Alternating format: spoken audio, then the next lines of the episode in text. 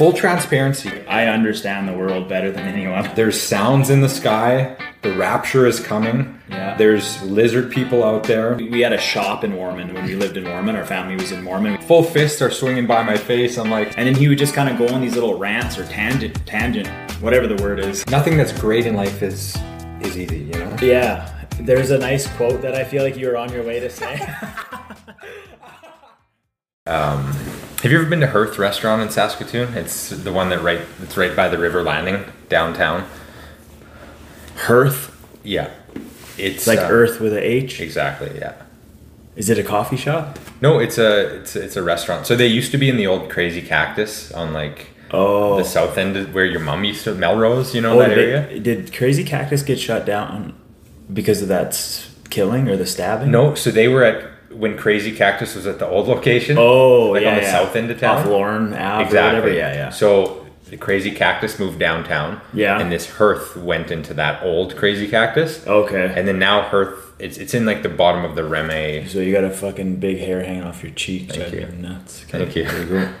There you go. It's in like the bottom of the Remai art gallery Okay, building. Right big by- glass facing exactly. the river. Yeah, I know like what you're talking beautiful about. Yeah. setup, and it's Yeah. it's like expensive, like you know, uh, locally sourced, like just like really good shit. Okay. Anyways, I went for lunch there with with this guy, and um, this was on Friday, so I was walking back to my car. You know, you walk kind of by the movie theater there, just Yeah, on yeah. like 19th Street and Second Ave, and um, this random guy walks up to me, just some white dude about my age, just dressed normal, and he's like, "Hey, can I ask you something?" And I'm like, "Yeah, for sure, of course." And he's like, um, "Do you have like any kind of like neck or shoulder pain right now?" And I've been dealing with like a, you know, jacked up neck for like almost three weeks now, and it's, it's still kind of you know pretty bad. Today's like the first day it's feeling quite a bit better, but I know it's still a couple days away at least. I feel like this guy's gonna be like a street bum on acid who sees auras and he can see your auras damaged. Close, close. I'm like, yeah, actually, I do have neck pain. I was like, well, did you see me walking like funny and like turning my head stiff? Or he's like, no, I just um like I kind of sense this and like sometimes I heal heal people through like prayer. And I was like, here we go. But I was like, you know what? I'm not in a rush. It's Friday. Like I'm I'm curious. I'm interested. Let's see where this goes. So I'm like, okay. He's like, do you mind if I say a prayer and try to heal your neck right now? I was like, let's let's give it a try. It'd be nice to have a healed neck for sure. I want to train, you know. So he's like, okay, do you mind if I put my hand like on your shoulder and just like it's like five ten second prayer? I'm like, yeah, go ahead. It's a little awkward because it's right on the busy street corner, but I'm like, let's do this. This is life. This guy's taking gay pride to a whole new level. Trying he's to like- frisky with you. And he's like, do you mind if I like videotape this? I'm like, go ahead, man. And um, so he says a prayer, and right away I could tell, okay, this is religious. He's like, in he, uh, he's saying it out loud so you Yeah. can hear the prayer. Okay. He's like, in uh, Jesus, Lord Jesus Christ, like, please run the oil of the heavens through his veins and fix his neck. And the oil through the heavens as he's just masturbating next to you, like greasing you up. and then so he's like, be honest. He's like, if it like, be honest if it worked, you know. So I start. He's like five second prayer. I start moving my head. I'm like, I want to tell him it, it's gone. Yeah, yeah. it's fucking gone.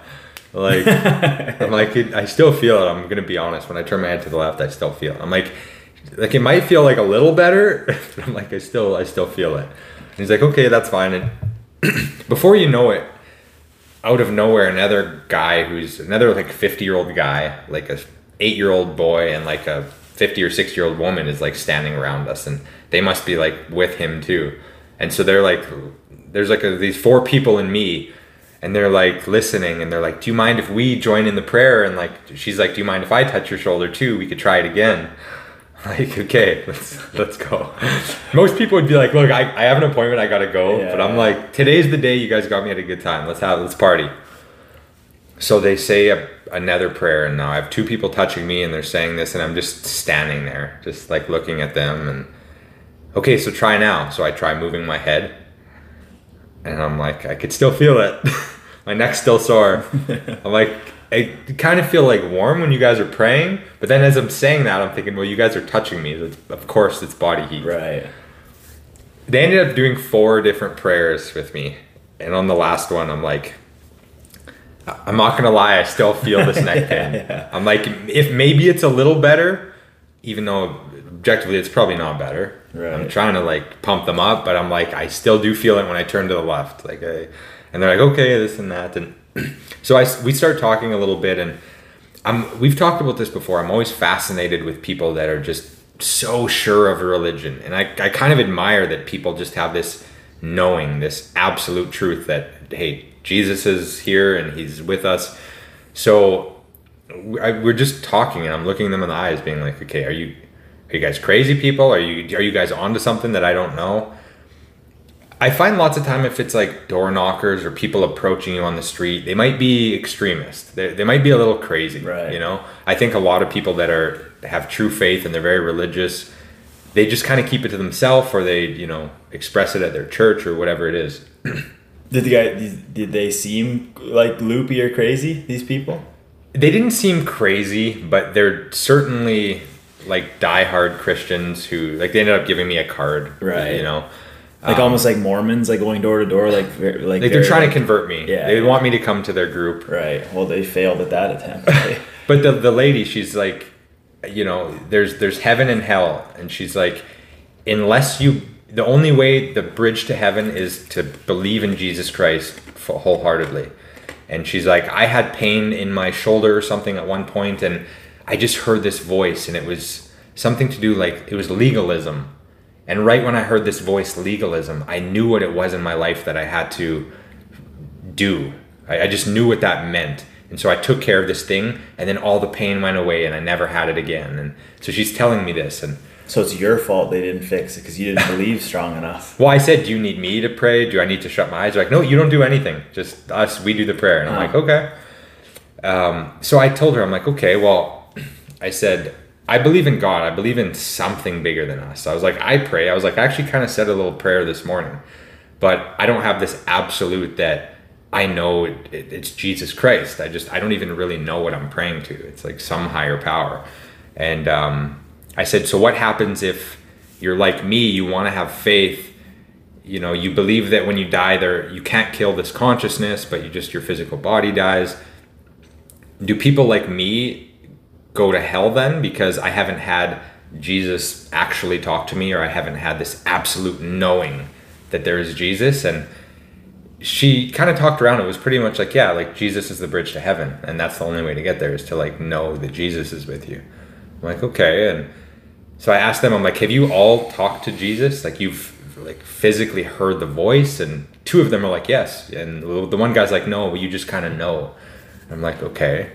And I was just just being really open with him, trying not to be ignorant and be like, look, I would like to have this, you know, wholehearted belief that you guys do, but I just have to be honest with myself. Like I haven't heard Jesus' voice. I haven't had an experience that's like, hey Ryan, I'm Jesus, I am here, and you need to follow me, and this is an absolute. I was like, I've, I've looked for cues, I've asked for signs. Right. It's like I've done I've done drugs. Like, "Fuck.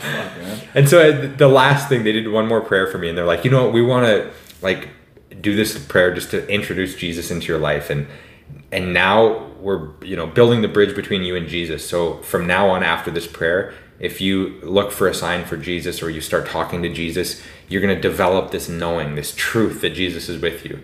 And um, I'm like, oh, okay. So they kind of did this little thing, like, and then it was like, okay, guys, I really got to go now. Like, I need to get this next crosswalk. You know, people are walking by. I'm like, I, I really have to go now because they would have talked to me for hours. Yeah.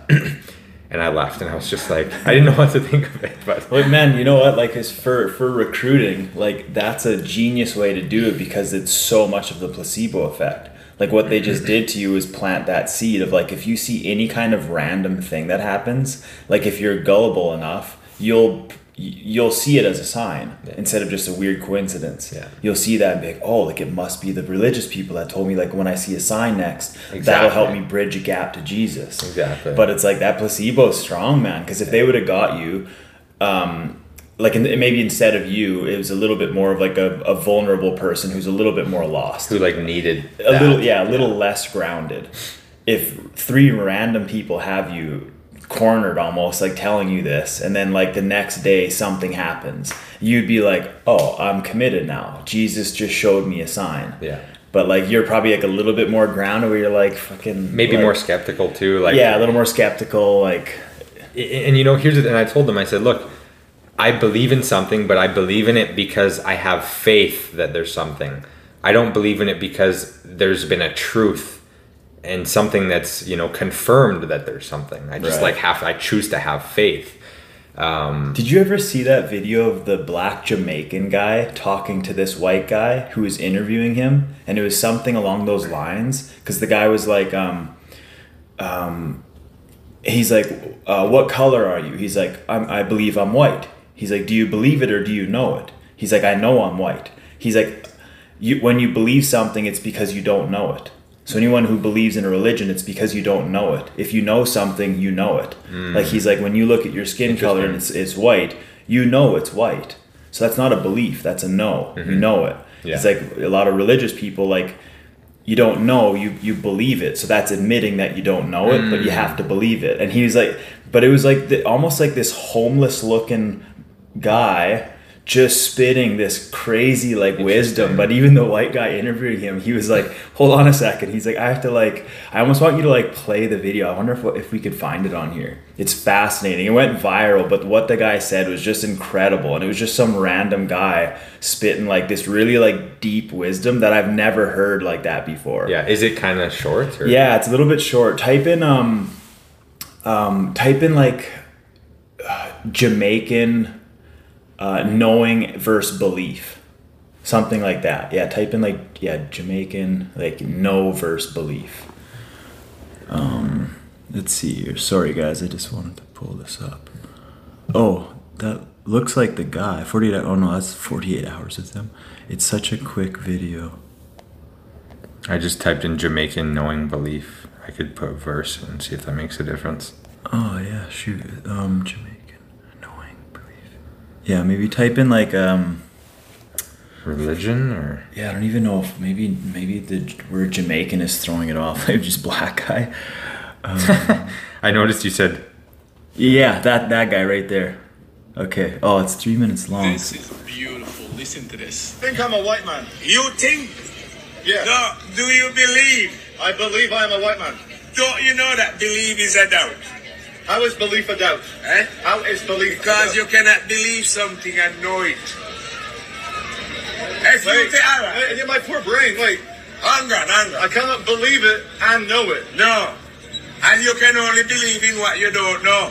I like that. You can only believe in what you don't You know. don't know. That's why you have to believe it. Yes. Ah. Now, do you believe in your mother and father? No, I know my mother and father. Right. So, but you might believe in Jesus. I might believe in Jesus. Because you don't know Jesus. I don't- I've never met And him. you can only believe in what you don't know. True. So, it, so it, know that believe is a doubt. Believe. Now, do you know that you are a white man? If you know that you are white, explain to me how you know this. Okay. Um, my mother is Portuguese and she's white. My father is Scottish with blonde and blue eyes. And you reckon they are white. I reckon. All right, all Go right. on, Listen, listen to this conversation. Go Yeah, on, I go know. On, tell. If I get It's- water, Yeah. It keeps going on, but it's pretty cool. Like Wisdom. He yeah, he just says like belief is a doubt, it's so true it makes perfect sense but it's such like a counter thing. It's like belief and doubt like usually don't go hand in hand, but he's saying that they're the exact. That's they're like the same thing. Yeah. It's like if if belief is a doubt. If you believe something, believe something, you're admitting that you you doubt it it. automatically means you don't know it right. And that was the interesting thing about this conversation I had is I'm this close to the and you know these are like normal looking like a normal looking woman, established whatever, and she's saying like she knows. She's like like she and I'm looking into her and thinking like people are full of shit and we can convince ourselves things and maybe she's not full of shit but I'm just like fascinated that these people are so confident in something that you can't possibly know unless you've had some sort of a mystical experience that you know people can't even compare to but And that's the crazy thing. Like that, those are the people that um, probably in their mind do know. It, it's it's less of a belief now and more of a no. It's like when somebody like a Aubrey Marcus does like a crazy ayahuasca ceremony and goes to some other place in his mind and has this experience. It's like that experience just like turns your belief into concrete and now you know. It's like in his mind he knows something for him. Mm-hmm. But it, yeah, it's like almost no longer a belief anymore. Mm-hmm. So it's like maybe they did have a crazy experience that in their mind, it, it the belief became a no. It's like they know now. There's no more doubt. Yeah. It's wild. Yeah, it is wild, man. It's really interesting. Yeah, huh? That's an interesting. It's a thing. Hey, when you go downtown in any city nowadays, Yeah. like you might just get approached by like some some crazy people. Yeah. or not crazy. Who Yeah. knows? Maybe they're maybe we're the crazy ones. Yeah, it's crazy. I just have to be so honest with myself, you know? Um, I, I can't lie to myself. And it's so easy when you're looking for something to find that thing, you know? And I just, like, there's a lot of people who maybe are born again Christians where, whatever, maybe they had an alcohol problem or they had some sort of, uh, some sort of issue in their life and they're feeling like they're at a rock bottom. They turn on a TV and a religious commercial comes up about Jesus, and that's their come to be moment where they're like, I'm at rock bottom, and I turn on the TV, and what are the chances? It's saying, You need Jesus. Jesus is here for you. And that was my moment. And that's great. But at the same time, it's almost like, like you said, if you're in such a vulnerable moment where you're just looking for something to grab onto, Right. I mean, that can just be a random event too. Like there's a lot of Jesus commercials. Yeah, And maybe it wasn't a calling to you. Maybe you just chose that, okay, this is now my path. And I don't want to say you're just trying to convince yourself that that was like a special moment, but mm. I just have to be very honest with myself. You know? yeah, yeah, and like I can see like the the you know the pull towards that because like I've said to a few people before, like it's nice to have some kind of rock in your life, Exactly. something that like whether it's like a martial arts, a god, a, a I usually say not a person just because I remember what Corwin said. Like, don't ever put your total faith and trust in, in man. Yeah. Like they'll they'll let you down. Whether it's a priest, a, a teacher, like we're faulty, super faulty. we all have but like the character Jesus seems like he has no faults. Like he hangs out with anybody. He's like very open, just like no judging. He's not like materialistic. And so you can like hang on to this like invisible character that no matter how dark things get and how many like people leave your side or like abandon you, you have this like rock to like fall on. Mm-hmm. So it's like I could see the appeal for it, mm-hmm. you know? But yeah, I'm kind of like you too, where sometimes I feel that when I go see like a physiotherapist or a massage therapist, I like I'll have like aches and pains and then they'll they'll do the work and be like, how does it feel? And I'm like, I still feel wrecked. Like, but but like sometimes I think they think that it's just going to be like whatever the thing is is going to be gone. Yeah. And I'm like, I it's like it, like maybe it helped, but like I still feel like destroyed, and I'm just I'm, Yeah. it's going to take time, Yeah. time to heal. And know? that's the thing, like you got to be ballsy to go up to someone and be like, "Hey, you have like a jacked up, strained neck. Give me five seconds, and I'm gonna cure you." Yeah, it's pretty crazy that guy. That guy, like, I wonder if he did actually see something, or if he just like was like, "This guy works out. He's probably sore. I'm just gonna fucking E- roll the dice and be like, you got a sore back." Exactly. Because most people who exercise are probably gonna be like, "Yeah, it is a little Yeah. sore." And like, what are the chances that I would have turned my neck and be like, "Oh my god, the pain is gone. How Right. did you do that?" Right. And just drop to my knees and be like, "Who are you?" Yeah. Like you got to be a ballsy guy to do that. I mean, sales, but, man. But, but and like- again, like you said it too, placebo. Like I think if he if you caught the right person who wanted it to believe, we all want to latch onto something and be like, this was a miracle, and I was in a you know miraculous uh, situation today. I had this experience. We all want to believe that. You know, if something happens to you, we would love to be like, it was a UFO, or I or I had an you know an alien experience. But there are a lot of other you know causes that could have been Yeah. the case, and And it's a numbers game. Like Brendan McNeil when I was selling cars, he just was like one of the first things he said to me was like, "This is a numbers game. The more people you talk to, the more cars you sell. The less people you talk to, the less cars you sell. Go talk to everyone. Somebody enters our lot, you approach them. Just start talking.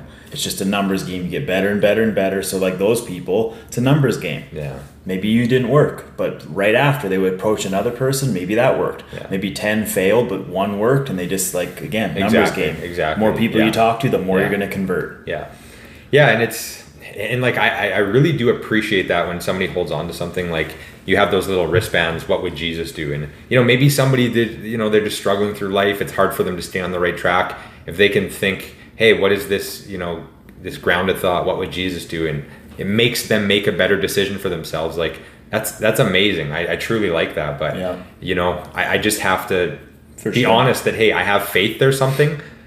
I haven't had Jesus come and talk to me. No. hasn't happened. Me neither.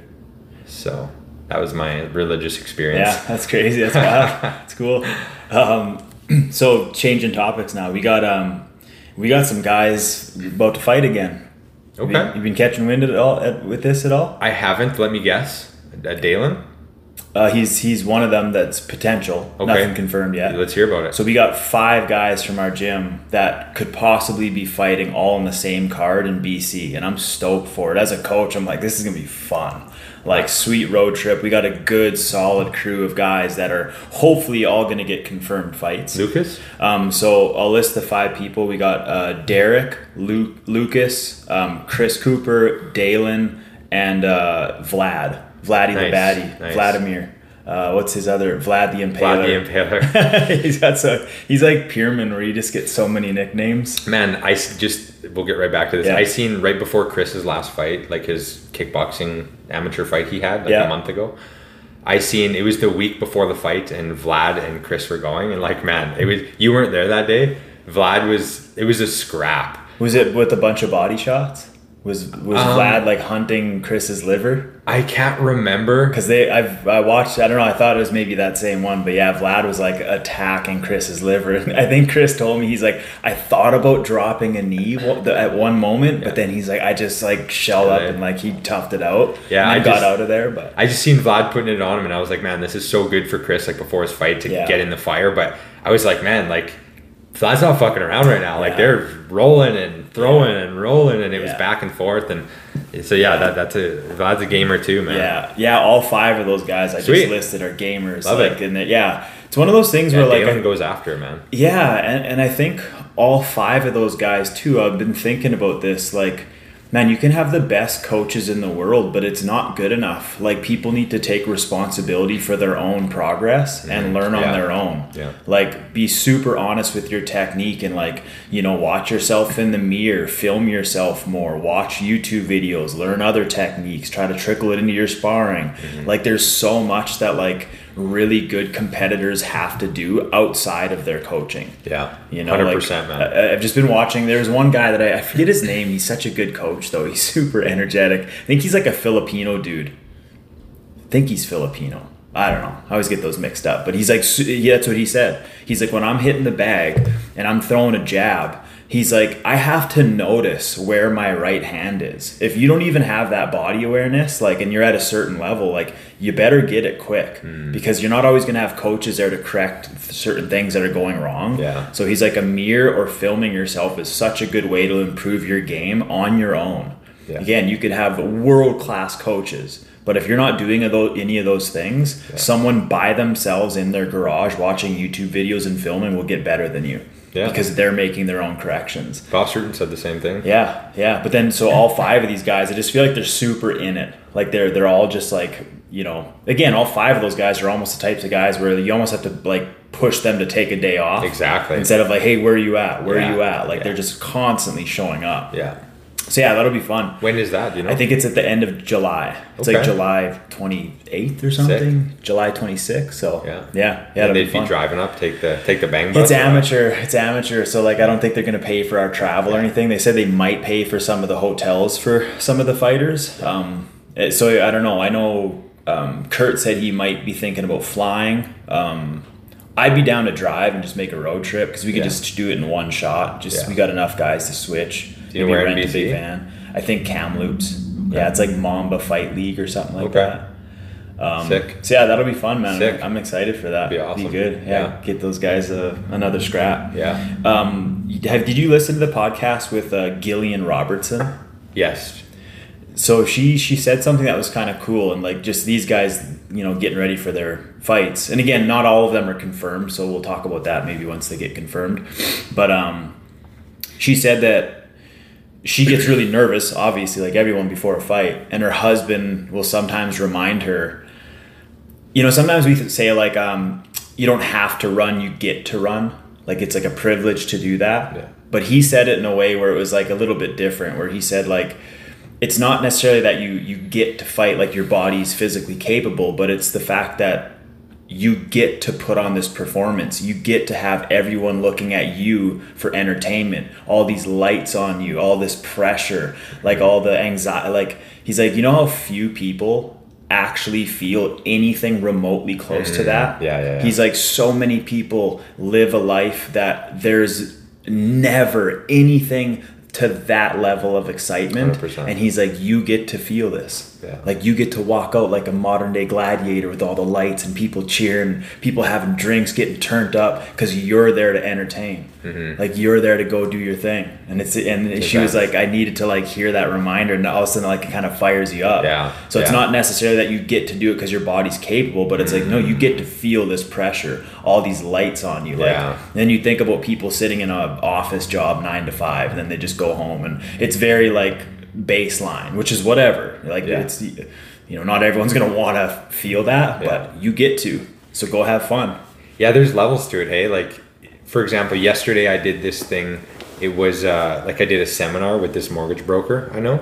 So Natalia works with newcomers. They have this organization, and they put on this event where me and there's like I don't know 30 40 people there and they're all sitting there and we do this like powerpoint presentation on like um, first time home buyers in canada you know the mortgage process the, working with a realtor the whole process of how to buy your first home and you know so there's rows of people sitting there and it's just opposite at the, the front like with a microphone and Oh, wow. and we're answering questions and doing Public this and speaking shit. yeah so that was like that's that's something that's you know it takes nerves to do and you have to like practice and um, you know all eyes are on you and it's like a thing that you know when it's done you're like oh like i did it but that's one level Yeah. doing that same thing but stripping off all your clothes and lacing up some gloves and fist fighting somebody that's a whole nother level Yeah, and in a different way. Some some people would rather put their tidy whities on and fist fight someone just like than this do what you Jillian do. or Gillian Robertson. You Yeah. know,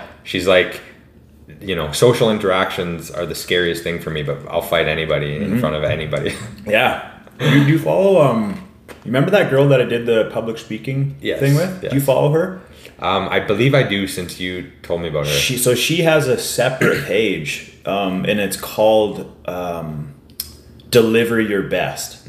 She's literally a professional public speaking coach. Every day she posts like a little thing about public speaking, like little tips and tricks. Mm-hmm. So I'll, I'll tag you after this, but I bet you'd like her page. If Yeah. you're doing more of that, Yeah. it's like some of the shit she says where you're like, okay, you really understand this public speaking game. Like it's such good little mm. cues and good ways to think about when you're like public speaking. Yeah. So yeah, yeah, you, you should have to follow her. She's good.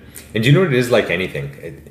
If, if you're a fighter and you fight five times in a year, by that third, fourth fight, it's feeling normal. You've normalized this experience. Yeah. And that's how I feel with this speaking. After I was done, I was like, okay, I'm fresh off of this. I know how I could make my next one better. Like there's a cut, trim the fat here, relax a little bit at the beginning. Uh, I got this. This is easy. My next one's going to be better. But then if you don't do another one for eight months, Yeah. you, you kind of start right back over. Yeah. Or if you go golf once a year, you know, like you're rusty until hole nine. Right. If you golf every weekend, like it's just normal. Yeah, I'll give you like even like taking a week off. Like when Aaron and I went to Dominican, like with coaching, that one week off, Mm. you're just a little less like fluent with your words and how you coach. Just one week off. There's no And, like, secret, hey. It's like action is the Dude, answer. you just have to get your reps in. So Yeah. it's nice to like I know like yeah, Derek recently fought, Chris recently fought, Lucas was in there the last time I fought. Yeah. So it's like it's all pretty fresh for those guys. Yeah. Dalen just had that um, like kickboxing Yeah, tournament. yeah. So yeah, it's nice that the the competitive side of it is still pretty fresh in all their minds, and now they're just getting right back in there. So love it's it. Yeah, I love when there's that energy at the gym of people getting at it. It's sweet, man. Man, it's so funny, hey, like again, we've talked about this lots, but just how we take things for granted. It's like I just haven't been able I can I can kickbox, you know, without sparring. I can drill, but I just can't like I tried rolling last Monday and I wasn't willing to wrestle or like put my head in close or anything because of my neck and I just like was so compromised I just shouldn't even have been rolling. I'm just Right. like pulling guard and trying to like keep people away from my head. Um, but you know, when you're healthy, you don't think about that. You're just like, oh, I'm here training, working. But Yeah. when you when your neck's sore, you're like, fuck, I had it so good last week when my neck wasn't jacked up. It's crazy. Yeah, man. Yeah. Um, shit. What was I just gonna say? Um, oh yeah. Um, random thing that'll eventually lead to probably more martial art talk. Okay, because um, I have a martial art thing too. So. Okay. Um, so I posted something on my Instagram that I just I didn't really think anything of it. It just like popped into my head and I just like wrote out um, like I wrote out my Thursday schedule, you know, 6 a.m. class, 7:30, 8:30, 9:30, 10:30, you know, just showing like fuck, I got like clients, this is awesome. Like I can fill my morning up. And then I just said I, I remember like five years ago when I first started, I think I only had like like maybe one private a week. Like Wow. I think I made like eleven grand that whole year. Like it was like scraping by. Yeah. Um, And I just posted that, and then I said, it's crazy what you can create if you stay consistent with your path. And like that's kind of all I posted. And so Ethan Dole messaged me, and he's like, "Bro, I needed to hear this today." And then I, I didn't really think anything of it. I was like, "Oh, glad it glad it helped." And then the next day, I'm thinking, I'm like, "Oh, he's he's exactly where I was, but he's in his first year." Mm. So when he probably read that, he's like, "Holy shit, I needed to hear that because times I'm struggling right now. Like, I, maybe he's not getting that many clientele. Like, maybe he's like, fuck, where is everybody? Like, I need to increase my And income." you can tell he's putting himself out there. He's trying, like he's like taking it seriously. Yeah, man. Yeah, I love It's watching his- beginning. His, Instagram beginning. is so good to watch because you can tell he's consistent with it. He's posting something every day, whether it's his what he's eating, whether he's maybe on a rest day but he's walking. Yeah. Um, his like maybe a cheat meal or something. All his workouts. But I just I remember when I left the car dealership that he was at. Um, I said hi to the guys and then I left. I was in my car and then like I, I was about to leave or in my van. I was about to leave and he comes running up to the window. It's pouring outside. He's getting soaked. And so and we're, we talked for like 20 minutes and he's soaked. Wow. And he told me how much he hated his job. And so I used to work at a car dealership Yeah. and I would have those same conversations with other people. And here's this young Ethan just being like, man, like I need to get out of this. Like I think he's just maybe looking for like some clarity or like a little bit of a guidance or something and I could tell how much he didn't like it and I could tell how much he wanted to get into personal training and obviously I just said like yeah you have to get out you have to just go all in funny because like thinking about it now, you're both on the same path, but you're just like a few years ahead of him. that's how I viewed it Yeah. yeah especially now that it's like I'm all like connecting the dots now Yeah. but I'm like yeah he's in his first year of where I was when I first started van life Yeah. and teaching Yeah. But man, he took the hardest step. I think sometimes when people have like this idea in their head, especially when it comes to like a career change, that's terrifying, man. Yeah. Like everything in your world's gonna change. Like instead of him working a you know a nine to five or a nine to seven because you got to sell cars in the evening a lot and like drive to butt fuck nowhere. Yeah. Now it's like I don't know. It's it's just random. You create your own schedule. Like when are you gonna book your clients in? Mm-hmm. But the hardest step is like actually doing it. And so he did it. Yeah. Quit his job. You cut your safety net. And I know he had no money, just like me when I started. Yeah. Like he had no savings account to like fall back on. Mm-hmm. So I'm like, once you do that, it's kind of nice because you're like, this is it. Like, It's exciting but scary too. yeah, it's like either I make this work or I go get a job. Yeah. That's your swim, option. Yeah. yeah, like, and I just I wasn't willing to get a job, and so I just was like, this is gonna work. Yeah, you got to grind it out for that couple years, Yeah, right? and five years later, I'm just like, fuck, this is wild, Yeah, man. Like I was telling you back. before the podcast, like people are starting to book like their whole month sessions with me and like book weeks in advance now. And Yeah. before, I'm like scrounging for clientele, like trying to make something work. That's Um, wild. But anyway, so back to the martial art thing. I find when things are going really well, it's almost like the opposite. Like I don't want to get complacent, so I want to almost want to be like, how can I increase my value and get better? And so mm-hmm. now my brain's like, what can I invest in myself to like get better, so I can help better teach the students mm-hmm. and just grow myself. Like I love to just learn and get better. That Tulum, Mexico. So I've talked about them before. The Fighting mm-hmm. Ferals. They're on Instagram. I fucking love them. Um, this couple from Australia moved to Thailand, trained and lived there for like a decade. They had some problems with their gyms and their visa, so they went to Mexico, brought a Muay Thai gym there, and I think it's just called Tulum Muay Thai. Mm-hmm. So they basically t- brought Thailand to Mexico. Mm-hmm. Like they're very traditional Thai fighters. Yeah. And the woman actually just had a kid, I think 14 months ago. She just fought last night.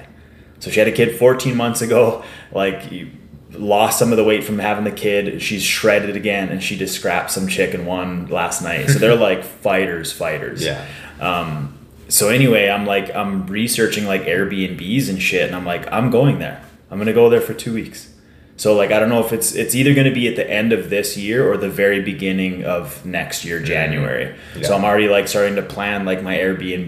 They got some dope spots too. But yeah, I'm going to go there and just learn. I'm like this is my investment. Like you would do like a, maybe a seminar or something. Yeah. I'm just going to go train under these guys and just try to absorb as much as I can of that traditional Muay Thai. Sick. Some clinch, even their pad work. When I watch them hold pads, man, it's a fucking thing of beauty. Really? And I know he gives like, because they have a bunch of hired professional fighters and pad holders there. Yeah. They work there 24 7. They just hold pads for guys coming in. Yeah. And they teach how to hold pads as well. So I'm hoping I can go there and like learn some of their ways and then just bring it back here. And just Yeah. like my value just gets bumped up a little bit more. 100%. You know? Would you be going alone or? Um, Erin said she'd be down to come, just depending on how much notice I give her, and Yeah. and yeah. So yeah, I think so. Sick. Yeah, Yeah, I'm excited, sick. man. I'm excited to just go. I'm gonna go to Thailand one day, but I'm like, I've just been a fan of these guys for so long. It's a little closer. It's a little cheaper. Yeah. They all speak English, so I'd probably Nice. learn and absorb more there.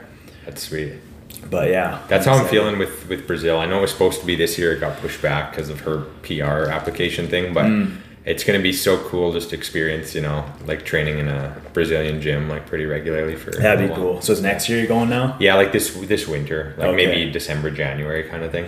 It's nice to go in January, February. That's what I was thinking. Like, cause I, I'm like looking at the Airbnbs and I'm like, I really wanted to do something this year, but I know Liam Harrison is coming to Calgary this year, and I'm absolutely going to that. Mm. Yeah.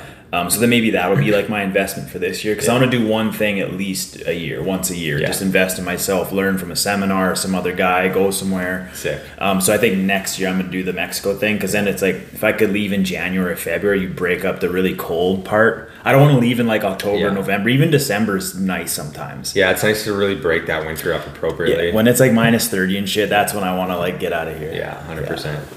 Um, just because, yeah, we're, we're on the martial arts topic. We're kind of all over the place, but podcast topic too. Did you listen to Bas Rutten on Rogan?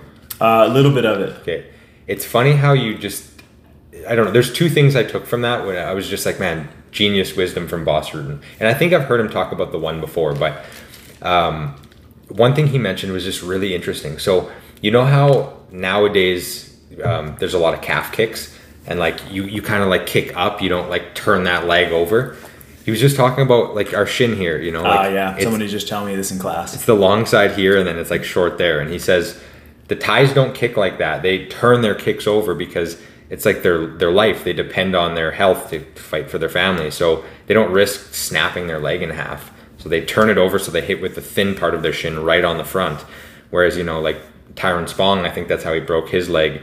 But these like up kind of calf kicks where you're just not turning it over as much like they're nasty kicks but your leg is so much more vulnerable They described it as like a two by four. Exactly Like a two, like the flat, the longer part of a two by four can snap, but if you flip it the like the narrow way, like Yeah. it's almost impossible to break. Exactly. And I was like, man, I've never thought of it like that, but it's so true. Yeah. And you think of even even the ones in the UFC, like Conor McGregor, the Chris Weidman, all of these, they kind of they didn't have that Corey. Corey Hill. Yeah. he was another guy. Yeah. Even Anderson might have done it like that.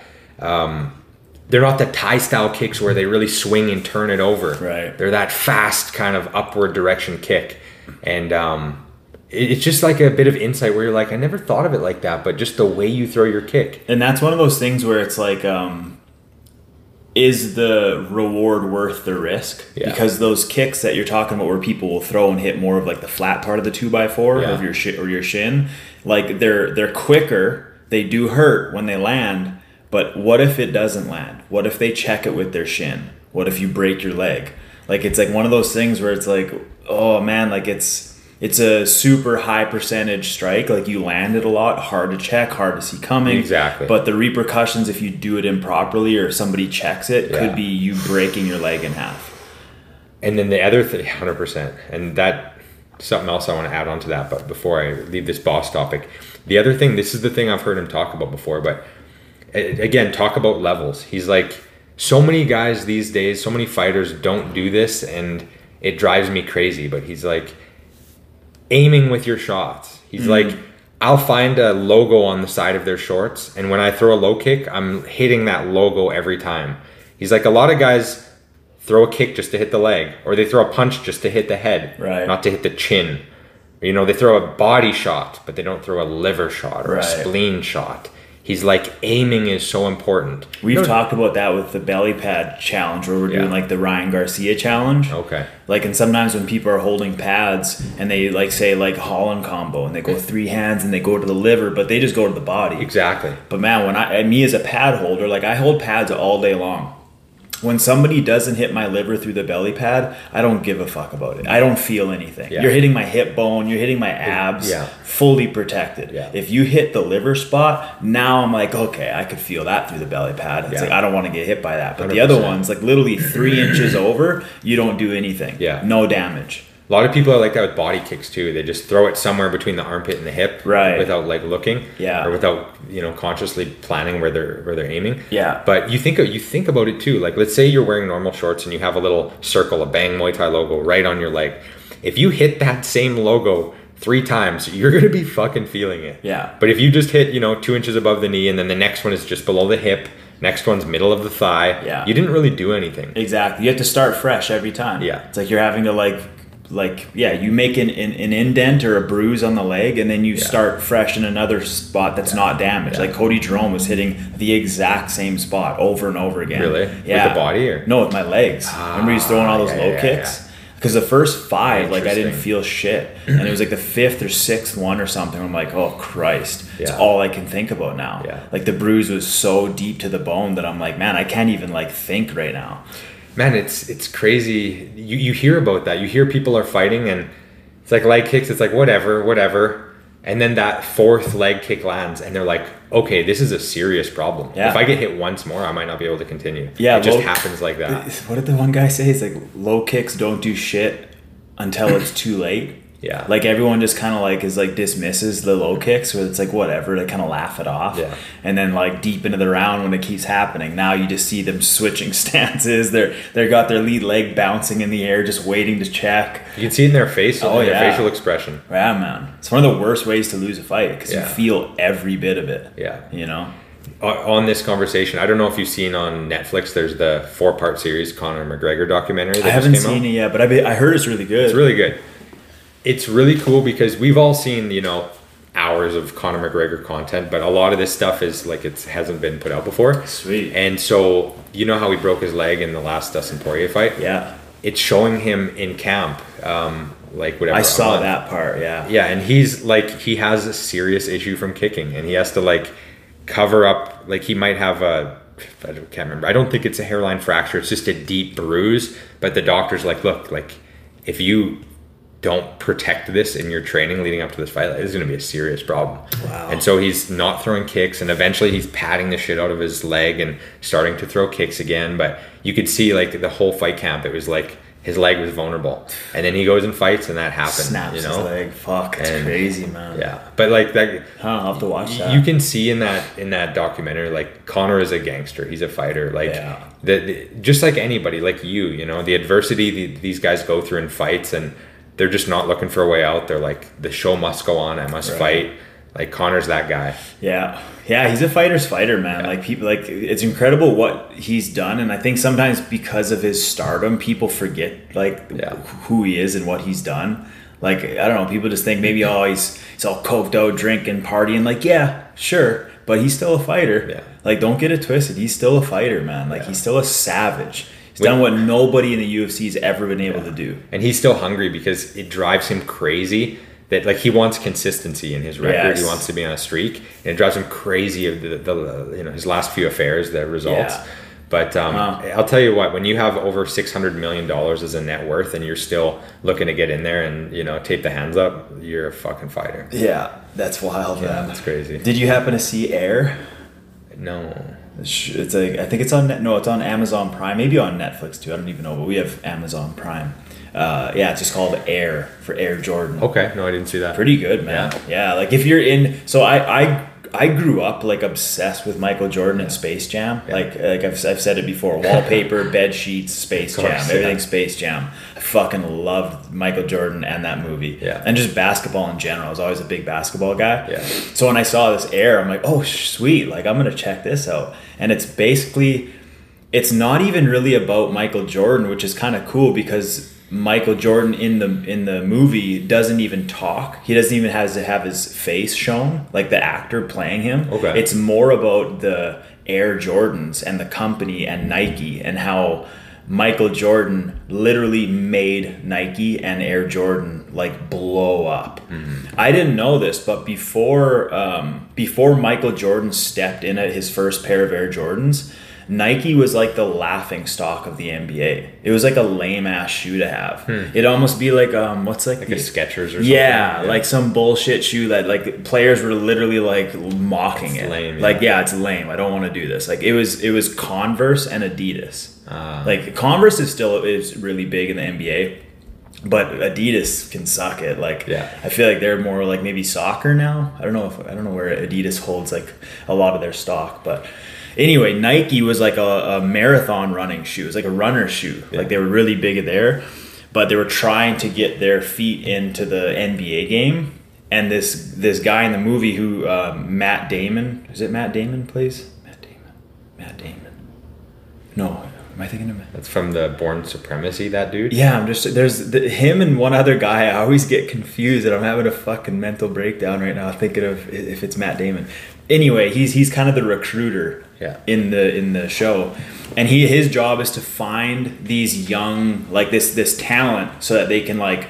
Uh, sponsor them and like have these young athletes wear their shoes Yeah. and they just kind of roll the dice hoping that they're like they turn into stars one day and like blow up the shoe and so he'll watch footage of their college games and so I don't know how much of this movie was based on a true story, but as far as I know, it was based on a true story. And I think this is how they kind of found Michael Jordan. Um, this guy's watching a, a really important like college game, uh, and Michael Jordan's playing, but he's not the star player. He's like kind of like the the B side. Like no one really cares that much about Michael Jordan. It's this one other guy that everyone's like obsessing over. Yeah. But during like one of the toughest plays, it's like seconds left of the game. It's like a tie game, and they, they, they need someone to score a point. And the the main guy that everyone's like obsessed with, and all these recruiters are scouting for this guy. Everyone's guarding him, like he's not open. Yeah. And this guy that's recruiting, trying to find like a special player to step into the Jordans, he sees what's happening because he's got he just loves the game, and he's like he realized that the entire play it wasn't even for the star player. That was a smoke screen. It was like a smoke screen for their actual star player mm. because you see this young Michael Jordan at 18 years old calling for the ball. Like he wants the heat. He Yeah. wants the ball. He wants the pressure in the biggest game of his life. He's like, "Give me the ball! Like, give me the ball!" He's like, "You know how fucking rare it is to have an 18 year old freshman in a in the biggest college game of his life demanding the ball. Like, hey, I'm open. Give me the ball." And so he's looking at this and he's like, "That's our guy." He's like, "I don't give a fuck about Like this courage, other guy." you know? And so like the in the movie, Phil Knight's in it. Oh, Ben Affleck plays Phil Knight, and then yeah, Matt Damon's the recruiter. Um, Interesting. That'd be good. yeah, it's a good movie. Yeah. It's good. Um, you got to pay attention to it though. It's like a bit slower because it's like a deep storyline with it. But yeah, they had like um, you know a budget of like two hundred fifty thousand dollars that was supposed to be spread out to like three different players. But then this Matt Damon was like, no, give it all to this kid. Otherwise, we're not going to get him. Adidas is going to scoop him up. And so yeah, like long story short, they end up like yeah getting Michael Jordan and right before the deal, apparently like Michael Jordan's mom was like the person to talk to, not the dad. The dad is just like super chill, casual Yeah. about everything, but the mom like knew Michael was special Mm-hmm. and she knew he was going to be like the fucking greatest of all time. Yeah. And so right before the deal, she was like, "Hey, look, I'm gonna, we'll sign with you, Nike, but here's the thing: Michael Jordan gets a piece of every shoe that's sold, and at the time, that's never been done. And so like he's Yeah. like, "Oh, the deal's off. Then like we can't do that. It's there's like stock shares. It's not gonna work." Well, she's like, "Well, then you don't get Michael. Like I don't, I don't care." Yeah. What legalities you have to fucking figure it out. Yeah. Like it's basically what she said. Yeah. It was like either no or yes. Yeah. But Exactly. here's my That's our terms. Yeah. And it was kind of cool because how they got Michael Jordan was like a lot of companies were like, "Oh, here's here's this Adidas shoe that your your talented son's going to step into." Yeah. But the way that Nike stood out was they literally took like Air Jordan and made him his own shoe. And it's like this isn't a Nike shoe, this is an Air Jordan shoe. Yeah. And I think that's what got him being like, oh, okay, like this is different. Mm. But then the mom was like, okay, I like that. But if you're gonna put my son's name on a shoe, you mm. give him a p- piece of it. Yeah. And so they said yes. Wow. And it made Michael Jordan billions of dollars. He's like you a think fucking- about that negotiating, like that that was it. dude that that and it changed the game for a bunch of young athletes because like before then it was never done. It was it was these freak athletes getting taken advantage of because these these big corporations would use their name and likely like likeness or whatever the word is and uh, make a shitload of money but you only get your one year salary. Like we're going to pay you 250 this year. Instead you get a piece of the pie of the shoe sales. Now you're a billionaire like michael jordan's a billionaire He's the well on the Conor McGregor documentary. He, he was Conor was on the Forbes list one year. He made like I don't know 180 million one year. He was like number 30th on the Forbes list for uh, the highest paid athletes of all time, and Michael Jordan's number one. Oh yeah, yeah. There you go. Yeah. And it's because his mom was a gangster and she Yeah. knew how to negotiate. Man, think about how many rappers, musicians, artists have money left on the table because of a lack of negotiation. Because Yeah. think the a lot of these, you know, sports athletes, musicians, they come up, they come from nothing, and they have this talent, and somebody's like, "Look, here's 250 grand. You could sign with us." They're like, "It's a quarter million dollars. Holy shit! Yeah. I'm, where do I sign?" Yeah. But it's like, no, you idiot. They sign these, I think they're called like 360 deals. Um, it's like what most musicians and artists have. And, you know, again, yeah, you're signed to this person. You have all these things you have to do. Right. And if you would have stayed independent or had somebody to negotiate on your behalf or done it your way and kept, you know, what's yours, like countless millions. Yeah. Countless, countless millions. But Yeah. people just don't know any better. And and I think like um like in the movie it just shows the power of like going back to like belief or maybe even knowing. Maybe his mom knew. It wasn't a belief. She had no doubt. She just knew. But she um because the guy said like no at first like they were like literally absolutely no like that's legally not even possible we can't fuck up the the stock trading just to give your son like like a deal and she said um she's like yeah okay we'll just say no then and we the deal's off but she's like i know and she's like i think you know because you saw in the film that michael's special. He's going to be different and you know it. And she, she was so confident in her son because she just probably knew like watching him and like how hard he worked and i don't know she just had a sense that like my son's going to be great. So like don't sign sign whatever makes no difference to me. But i know the value and the worth of michael jordan and yeah it's like just crazy when you like think like during those initial stages of like greatness. Because they were even throwing names of like um like John Stockton was in the movie when he was a nobody, just some college kid, and he turns out to be like one of the greats. Um, there's a bunch of other these like huge names that I grew up watching where I'm like, man, it's so crazy that like these these managers and these people are trying to make deals and they're just they're just rolling the dice and it's a bit of a gamble of like ah maybe Patrick Ewing will be good, maybe he won't. He turns out to be a fucking monster, Right. you know. And like- think about how many people got left on the table that could have been like the next whatever, you know. It's crazy, man. Tim Duncan. Yeah, It's yeah. it's um yeah, the crazy thing about it is like I watched this little quick short film on Dustin Poirier like a documentary and you know, he was just a troubled kid who was um getting into fights and he he just he always had a chip on his shoulder, something to prove and like he was just I don't know. His mom, the same thing. His mom knew it, and I, again, back to the whole belief in knowing. I don't know which one it is, but when he finally, when Dustin Poirier finally got signed to the UFC, his mom, like, she's being interviewed, and she's like, like I just know, I just knew this is what he needed. Like Dustin has always been trying to like climb to the top of something to like throw his hands in the air, and like he just had this like dog in him and this chip on his shoulder, and like once he got signed, I was like, this, like this is what he's destined to do, you know. And his mother of all people, she just knew like he, this is what he was born for, Right. And it's just crazy. It's like your mother knows, you know, Yeah. like Michael Jordan's mother knew. Moms are connected in a weird way. Yeah. Like it's like I don't know if it's just like the, the you know it's like they're you get born Came inside the them. womb. Yeah. It's Yeah. like I wonder if there's just some kind of weird because you hear that a lot where moms are just dialed into their kids sometimes. Well, it makes like, sense, man. Like if we lived inside of them for nine months, fucking there's crazy, some man. internal connection there. And sometimes it's not even like like I was thinking about this too. Like just with my like I, I think I asked my mom the other day. I'm like, what was what was I so obsessed with when I was young? Like, was it football? She's like, yeah, like you always had a football in your hand. You always hmm. talk about being like a football player, and and then like as I like grew older and older and tried different sports, it became less about like I need to be a football player, I need to be a soccer player, a basketball player. I was like, I just need to be an athlete. I need to hmm. create my life around athletics. Yeah. And all of a sudden, martial arts found its way, and I was just like, okay, like th- maybe this is the thing.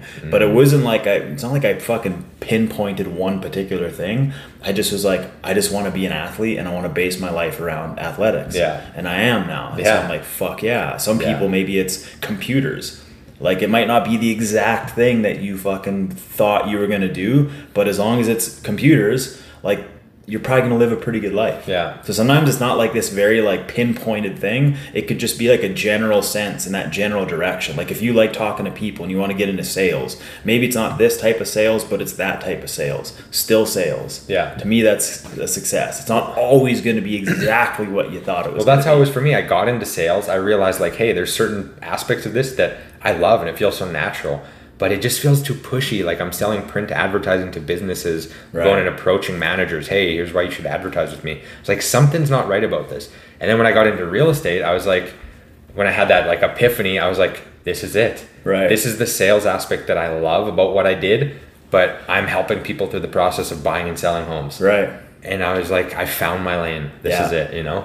Yeah, man. Um, I listened to this podcast recently on Ed Mylett, which is the podcast talkers, but this it was the same thing. This guy was talking about, or no, Ed was talking about. He's like a friend of mine. He was, um, you know, worked whatever normal jobs. He hasn't found his vocation yet, and he was 35, and he just had this moment where he's like, "What the fuck do I want to do with my life?" And he's like, "What? What as a kid like ignited me? What like what?" What stood out you know what were my qualities as a kid? And he's like i've always just loved to argue get into arguments and i've always loved to help people like help people that were getting bullied like stick up for people. He's like i need to be a lawyer.